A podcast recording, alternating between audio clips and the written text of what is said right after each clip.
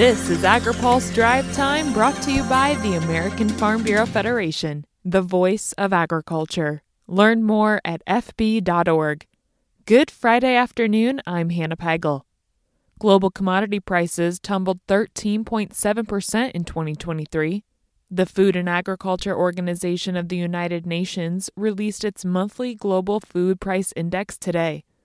G A O also noted sugar prices dropped sixteen percent in December due to increased production in Brazil and reduced sugar demand for ethanol production in India. The F A O price index for vegetable oils declined one point four percent, with soybean oil prices dropping three percent in December due to a slowdown in biofuel demand and optimal weather conditions in Brazil. The dairy index was up one point six percent in December as the holiday season brought an increase in demand for butter and cheeses. However, the dairy index was still sixteen point one percent below its December twenty twenty-two level. Philip Brasher dives deeper into the report in his coverage on agripulse dot com. The head of the country's largest farm organization is encouraging his members to stay engaged in the Farm Bill discussion and push for swift passage. American Farm Bureau President Zippy Duvall spoke on this week's AgriPulse Newsmakers and says in order to get a farm bill passed soon, lawmakers need to hear from its members. A real focus uh, around the farm bill is going to be to uh, encourage our members to stay engaged, letting Congress and uh, their con- congressional uh, uh, representatives understand how urgent it is for us to get this done early in the year. Uh, for many different reasons. Uh, one, politically, when we get into the presidential election, uh, it'll be very difficult to have that conversation.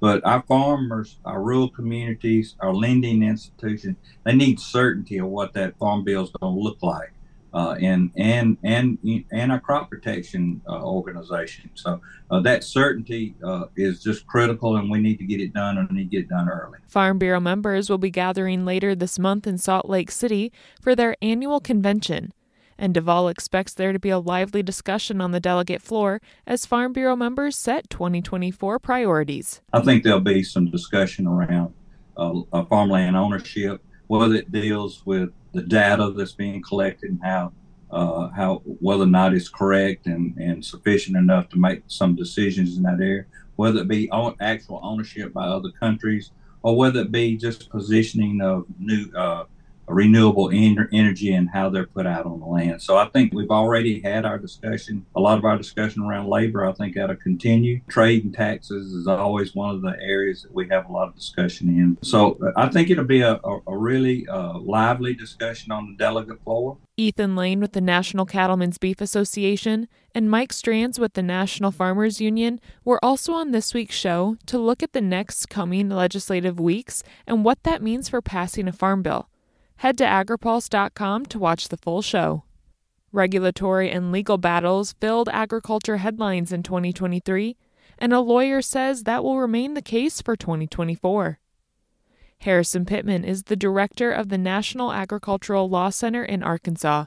He says there are a lot of issues they'll be keeping a close eye on in twenty twenty-four, like the Endangered Species Act. I would keep a close eye on the litigation side with respect to pesticides. There's still quite a few cases going on. They're not all being decided the same way, but there have been a few over the last couple of years, and at least one recently, where the verdict has been very financially significant, at least before appeals take place.